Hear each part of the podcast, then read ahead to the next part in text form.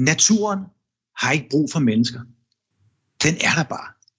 Men hold kæft, mand. Vi mennesker har brug for naturen. Det minder i hvert fald mig selv om, at jeg fremadrettet skal bare være endnu bedre til at passe på naturen i fremtiden. Men, men det siger altså også bare noget om mennesket, og det siger også noget om måske vores, vores måde til at komme igennem det her corona på. Velkommen til Historier fra Coronaland. En podcast med danskere, der får plads og tid til at fortælle deres historie.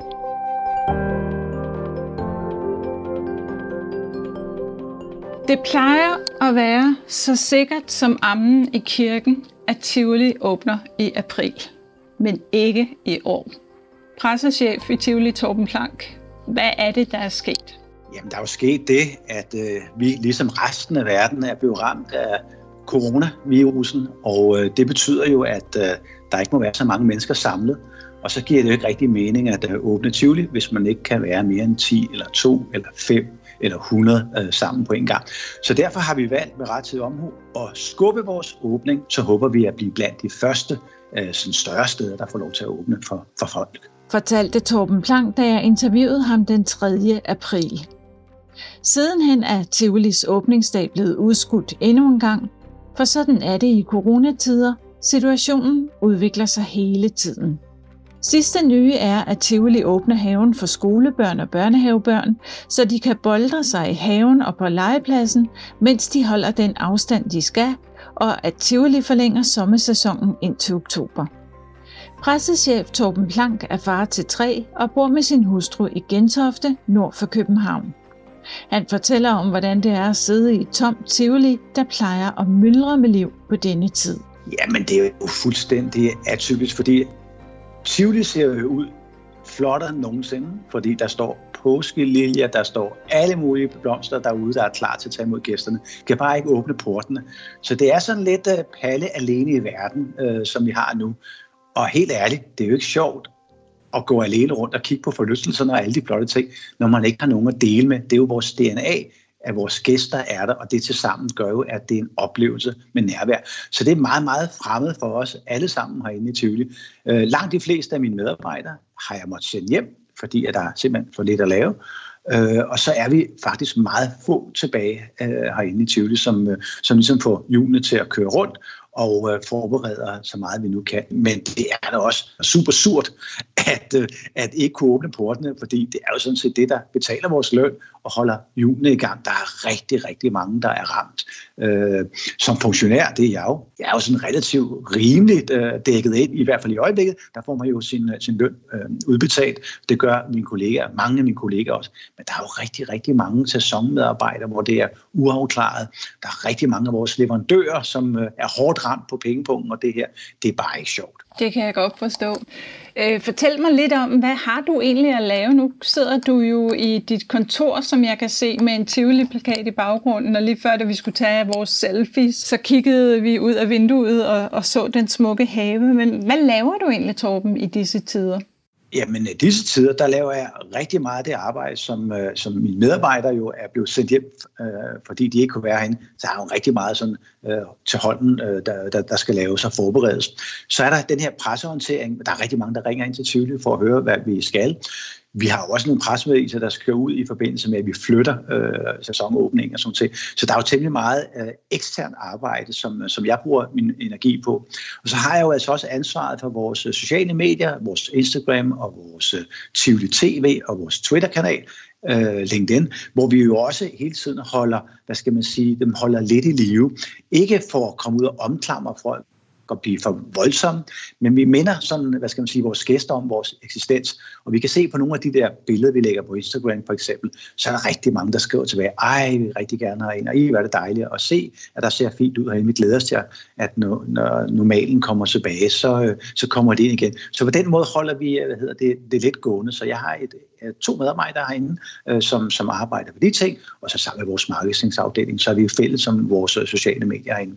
Så der er temmelig mange ting herinde. Der er sikkert mange, der vil komme og spørge os, hvordan vi har tænkt os at klare det her med fredagsrock, og hvor man stadig være over 100, og alle de der ting, der, der, der skal være parat. Så der, der laver jeg rigtig meget arbejde i, i den forbindelse i øjeblikket. Og lige præcis øh, i forhold til fredagsrock og sådan noget, er det noget, I har tænkt over allerede nu, og kan give en melding om, hvad I gør, eller vil tiden vise, hvad I gør der? Jamen altså, det, det, det korte svar er, at vi arbejder på, på nogle løsninger. Øh, der er ikke noget, der er aflyst. Øh, der er jo nogle koncerter, der er ikke noget at blive holdt men øh, der kan flyttes lidt op på det og sådan ting på det. Det er et kæmpestort puslespil, øh, og vi ved jo heller ikke, om, øh, om der bliver det her øh, forsamlingsforbud, om det bliver ophævet. Fordi hvis det ikke bliver ophævet, så giver det sig selv, så bliver der jo ikke noget øh, koncerter. Men vi arbejder faktisk ud for den øh, tese, at vi skal afvikle fredagsrock som planlagt, og så kan det godt være, at der bliver nogle ændringer i programmet og sådan ting, og noget, noget ombytning. Men øh, prøv at høre, tænk på mange musikere, det her går ud for, som ikke kommer ud og spille. Job, de mister sådan ting. Så vi arbejder simpelthen på at kunne holde fast dels kunne overholde vores forpligtelser over for koncerterne og artisterne, men også også vores gæster. Hvis vi så vender blikket ned mod selve haven, Torben, altså hvem er på arbejde dernede i haven? Er der gardnere, der stadigvæk sørger for, at det ser pænt ud, og fortæl os lidt om det så, som det er lige nu inde i Tivoli, så øh, har vi en masse, som arbejder med vores øh, forlystelser og kører dem. De har fået noget ekstra tid til at gøre dem klar og teste dem igennem osv. Det, det er det, vi er ved at være færdige med her i øh, næste uge. Så bliver mange af dem også sendt hjem. Øh, garderne går ned, de er faktisk øh, næsten færdige. Mangler lige en del på plænen, der vi trukket lidt. Øh, så er vi også klar der, og så er der også nogle øh, gardnere, sandsynligvis, der, der kommer hjem og, og skal være i, i standby-position, til vi åbner øh, snart igen øh, på det. Så, så på den måde, så bliver vi sådan relativt affolket, men der er jo selvfølgelig nogle faste ting, der skal holdes øje med herinde, og der er nogle øh, patruljeringer og sådan ting. Og så er vi en, en, en administration, der jo er til stede, fordi der er rigtig meget arbejde, der stadigvæk øh, skal laves. Så, øh, så det forsvinder ikke sådan helt af sig selv, men, øh, men hverdagen er meget mærkelig. Det er sådan lidt palle alene i verden, øh, hvor man går rundt øh, i haven og, og skal hilse på nogen, og, og det savner vi rigtig meget. Og det koster også penge, koster mellem 5 og 6 millioner i øjeblikket for Tivoli, at vi ikke er åben, og øh, det er ikke sjovt. 5 til 6 millioner om hvad? Om dagen. Om dagen. Okay, det sætter tingene i et ret øh, stort perspektiv, kan man sige. Historier fra Coronaland. Danskernes historier fortalt i podcastform.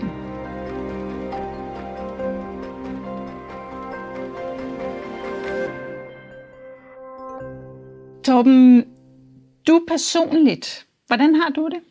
Jamen, øh, hvordan har jeg det? Altså, du tænker på, da jeg først hørte om virusen? Øh... Ja, for eksempel.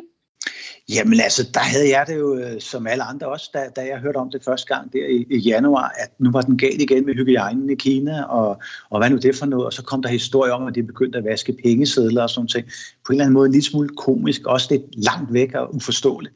Øh, øh, samtidig med, at sundhedsmyndighederne i Danmark sagde, at øh, det var en form for influenza og sådan nogle ting på det. Jeg tog det bestemt ikke alvorligt i starten, det skal jeg gerne indrømme. Og det gjorde, nogle af mine medarbejdere tog det mere alvorligt, og jeg sagde, ah, slap dem lidt af, lad os nu se, hvad der sker. Øh, Øh, så blev vi jo alle sammen øh, klogere. Jeg blev også ringet op af Berlingske Tidene, øh, sådan i februar, marts, lige omkring der, og, øh, og spurgte, hvad, hvad vi havde tænkt os at gøre mod de kineser, som ikke kom. Og der var meldingen for os, at øh, nu har vi is i maven og ser, hvad der sker, og øh, så ser vi, hvordan øh, udviklingen er. Vi følger selvfølgelig øh, de her øh, anbefalinger, der er fra sundhedsmyndighederne og sådan ting på det. Og så ret kort efter, så så gik Danmark nærmest i nul, og øh, så skal jeg love dig for, at øh, vores egne planer og vores egne øh, forholdsregler og taskforce, det blev sat i gang, for vi, vi havde selvfølgelig løbende holdt øje med, med situationen i Tivoli øh, på det, men, men øh, og var klar til at trykke på knappen og, og lukke ned og sådan ting. Så, så det, det, var, det var det, der, der, der, der, der gjorde det. Men øh, det var altså selvfølgelig her i starten, da vi hørte om det i starten. Det var sådan lidt... Øh, Jamen, jeg synes egentlig, det der med at vaske pengesedler, og, og så det med, at man bare har hørt om det der med dårlig hygiejne i Kina, og SARS og sådan ting, og det mindede lidt om det. Og så samtidig får man at vide af de danske myndigheder, at, øh, at der, det er noget influenza, det er måske ikke så slemt øh, som så. Der var ikke noget, man skulle bekymre sig om. Øh, sådan var det i hvert fald i starten. Det blev vi jo alle sammen klogere. Kan du huske, hvornår du blev klogere, sådan helt præcis? Ja, men jeg tror, at øh, der, der, der den første medarbejder på TV2 ligesom sagde, nu har vi det første tilfælde, så, øh, så synes jeg, at øh, så gik alvoren for alvor op. Og, og, og det var også på det tidspunkt langt de fleste virksomheder i Danmark jo også begyndte at, at reagere på det. Vi havde allerede sådan, så småt begyndt sådan at tage forholdsregler med lidt afstand, og der var blevet købt ekstra sprit ind og sådan ting. Det var nok sket lidt, lidt før faktisk øh, på det. Men, men, men det var nok der, hvor, hvor alvoren for alvor, i hvert fald mig personligt, sådan rigtig går op, at øh, nu, nu, nu, øh, nu er der alert, og, øh, og vi, nu skal vi også være klar på, at der er presse øh, og sådan ting, der spørger, hvad med åbning? Hvad har været din største personlige udfordring i det her forløb, synes du?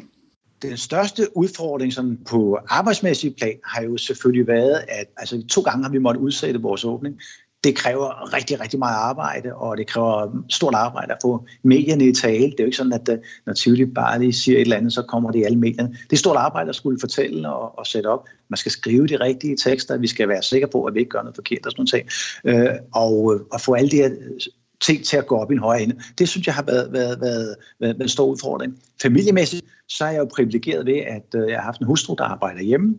Jeg har en, en datter, den sidste datter, øh, er 14 år, er jo meget selvkørende, og skolen der i Gentofte Kommune har egentlig været ret gode til at, øh, at lave virtuel øh, hvad hedder det, øh, undervisning. Øh, det har vi alle sammen lært. Vi er alle sammen pludselig blevet øh, hejer i at lave teams. Vi sidder også og, og snakker sammen og, og, og kigger på hinanden. Det er jo nye måder at, at arbejde på.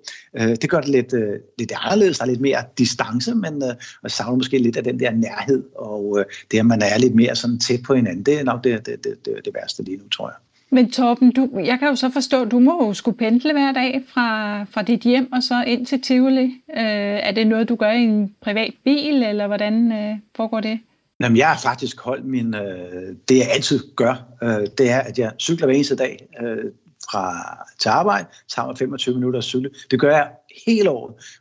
Det gør jeg, og det er ikke for at kritisere DSB, men jeg synes, man står så tæt i toget eller i, om morgenen, og det har jeg aldrig rigtig orket. Og, øh, og det er en enorm god start på en dag. Lige at køre de der øh, 15 km, eller det var 10 km, øh, som jeg har herinde, tager 26 minutter, og så skifter jeg lige tøj øh, herinde relativt øh, hurtigt, og så er, jeg, så er jeg klar, og så kører jeg hjem øh, på det. Og jeg løber også mine daglige ture. Jeg løber 20 km hver uge, øh, og dem har jeg fordelt ud. Og det har jeg simpelthen holdt fast i, og det elsker jeg.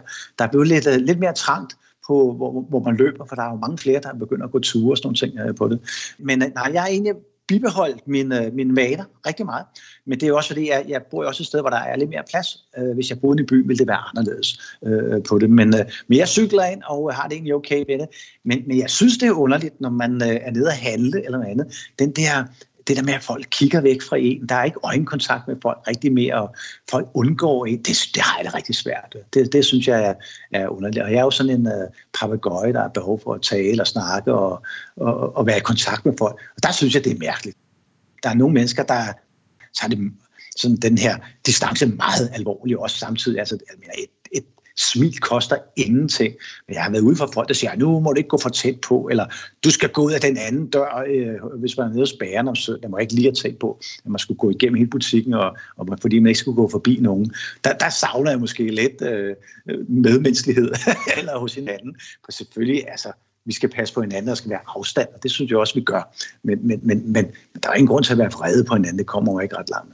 Er der sådan lidt gået lidt øh, politimand i folk, synes du? Ej, jeg synes, at de, langt de fleste, synes jeg, egentlig viser, hvad skal man sige, øh, forsigtighed. Det skal vi også. Det, det gør jeg også selv. Jeg har selv lagt alt sådan socialt ned.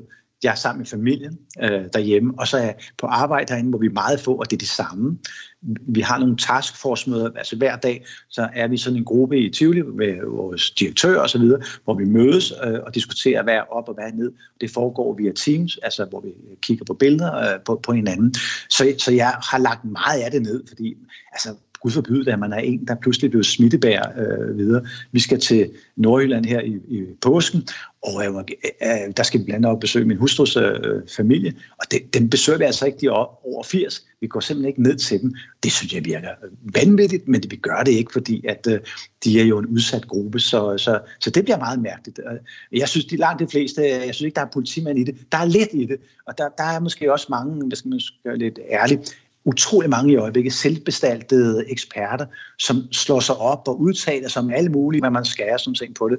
Og der, der kunne jeg måske godt tænke mig, at vi alle sammen lige nu fagligheden råde, og i stedet for at lade mavefornemmelser. Der, jeg synes simpelthen, at der er så mange, der, der er så kloge i øjeblikket øh, på det. Nu lyder jeg også og, og klogere, ja. men, men, men, men, men, men jeg synes bare, at øh, det der med, med at øh, der, der er blevet udstukket nogle retningslinjer, der hedder afstand, øh, så vidt muligt ikke, hvad hedder det, blande sig for meget sådan ting på det. Det synes jeg er rigtig godt, og det følger jeg selv, og det, og det synes jeg egentlig er okay. Jeg har ikke behov for, at min nabo går og fortæller mig det, det gør han ikke, men altså, det, og jeg fortæller heller ikke til min nabo, men med de møder, jeg har, sådan set, der synes jeg, at alle er ret ops på det. Du lytter til historier fra Coronaland. Er der noget, du har oplevet øh, under den her krise, som du aldrig vil glemme? Ja, jeg tror, at øh, noget, der har kommet til at betyde rigtig meget for mig, blandt mine løbeture. Og så har jeg en ting, jeg synes, er, jeg, jeg synes er gået meget op for mig, og det er, at naturen har ikke brug for mennesker. Den er der bare. Men hold kæft, mand. Vi mennesker har brug for naturen. Altså, jeg har, man har bare brug for at komme ud og få noget luft. Og, man, og det er også derfor, når jeg er ude og løbe min tur om eftermiddag eller, eller halv sen aften, så kan jeg se, at der er rigtig mange ude at gå. Og det er jo også fordi, at man har behov for at komme ud og få noget frisk luft og noget natur. Og det minder mig i hvert fald mig selv om, at jeg fremadrettet skal bare være endnu bedre til at passe på naturen i fremtiden. Men, men det siger altså også bare noget om mennesket, og det siger også noget om måske vores, vores måde til at komme igennem det her corona på. Selvom vi alle sammen burde sidde inde i vores lille lejlighed og få maden bragt, eller et eller andet af nogen, af nogen på det, så, så skal vi ud. Og det siger jo også noget om, at mennesket har brug for naturen. At vi har brug for at komme ud og få det der, noget luft og noget, friskhed, nogle tanker og sådan nogle ting på det. Og det gør bare også, at det er svært, og derfor må man også nogle gange udvise noget tolerance for, for at, der, der, at der måske er lige lovligt for mange rundt om søerne, fordi der er lidt mindre plads, hvor folk kan gå, eller i dyrehaven, eller hvor det nu er. Så må vi prøve at vise noget tolerance, for vi har brug for at komme ud også. Så går der pip i øh, kasketten på, på os mennesker, tror jeg. Og der tror jeg, du har helt ret, for jeg tror, at der måske er det gået op for mange flere mennesker i, i Danmark, måske i verden, at naturen spiller en kæmpe rolle for os som uh, hele mennesker. Helt sikkert. Jeg, jeg synes egentlig også, at øh, det, som er, vi har lært af den her coronakrise, er, at øh, det er jeg i hvert fald helt vildt stolt af. Vi er et samfund, hvor vi passer på hinanden på her. Jeg har sendt fire medarbejdere hjem. De får fuld løn. Og det gør vi, fordi at der er en, et samfund, en regering og nogle arbejdspartnere på arbejdsmarkedet, som går sammen, at vi løfter. Altså, det er helt utroligt at opleve. Jeg synes, man bliver så stolt, øh, bliver næsten rørt, når, når jeg fortæller om det, fordi det viser, at vi passer på hinanden, og det er også det, der er, er, er vejen frem.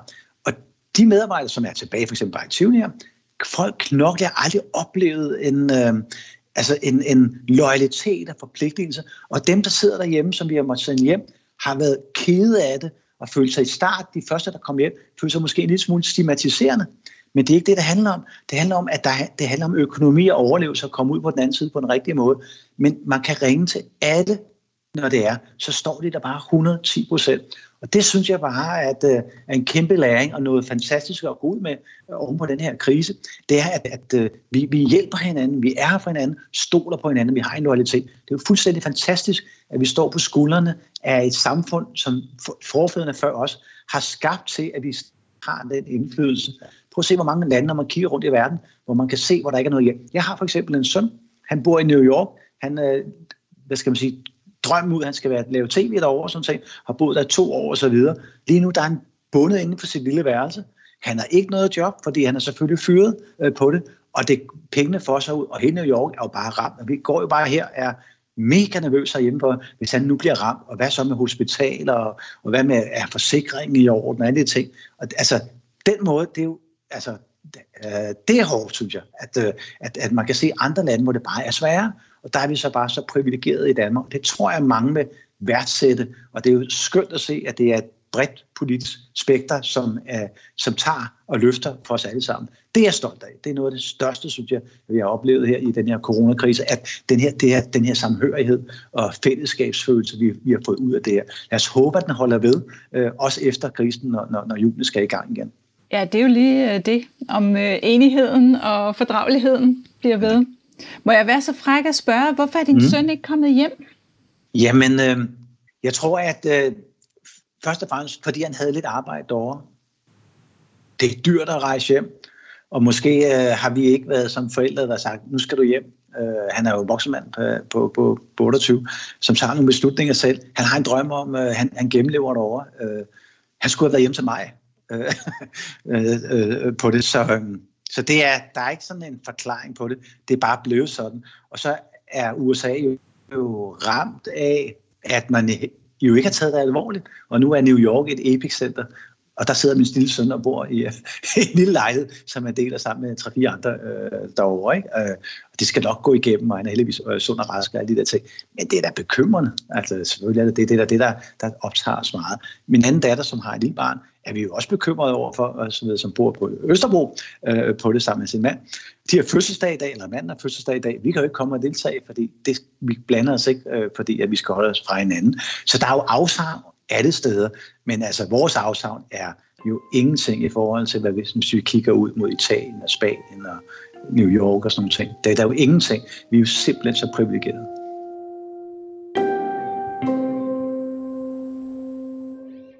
Til sidst, Torben, nu nævnte du før øh, det her sammenhold i Danmark, som giver dig håb. Er der andre ting, som giver dig håb for fremtiden midt i den her krise? Jamen, jeg tror, at når man er i krise, og når man oplever, hvad skal man sige, noget, der kan være mod ens eksistens, og det, det, det, det svær, værste ved coronakrisen, det er jo uvidsheden. Der er ikke nogen data på, hvornår der holder op. Det vil, det vil der have været ved et terrorangreb, eller, eller et, øh, et, et et udslip fra et eller andet øh, atomkraftværk, der er der et eller andet, der ved man kan i hvert fald til nogle millioner år frem, eller et eller andet. Øh, her ved vi jo ikke, hvornår det, det, det topper. Heldigvis ser det ud som om, at vi har godt styr på det, eller der det ser ud som om, at smittefaren er, er, er relativt indkapslet. Vi ved det jo ikke. Det er nok det sværeste, men det skal vi nok leve med i fremtiden, og det er jo ikke første gang. Så det her er jo en læring, en historisk læring til os alle sammen, som, øh, som vi, vi skal tage med os. Og, og, og, og man plejer at sige, at hvad der er gået godt kommer ikke skidt tilbage. Måske skal vi alle sammen værdsætte de rigtig, rigtig gode ting, vi har og har haft, og så øh, husk det, øh, nyde det i nuet. Der tror jeg selv, at jeg er en af dem, som er lidt for hurtigt til bare at suse videre, men, men måske glemmer at stoppe lidt op, øh, og det skal man måske gøre lidt mere i fremtiden. Og jeg tror, at jeg kan fornemme på dig, at både naturen og kulturen, som selvfølgelig allerede har en stor øh, plads i dit hjerte, det kommer også til at være de vigtigste ting i dit liv fremover. Det tror jeg. Nærvær og ærlighed og åbenhed, forståelse, det tror jeg er nogle af de ting, som er, er vigtige for os alle sammen. Torben Plank, tusind tak, fordi du var med. Tak, fordi du gad at have mig med. Jeg er helt beæret.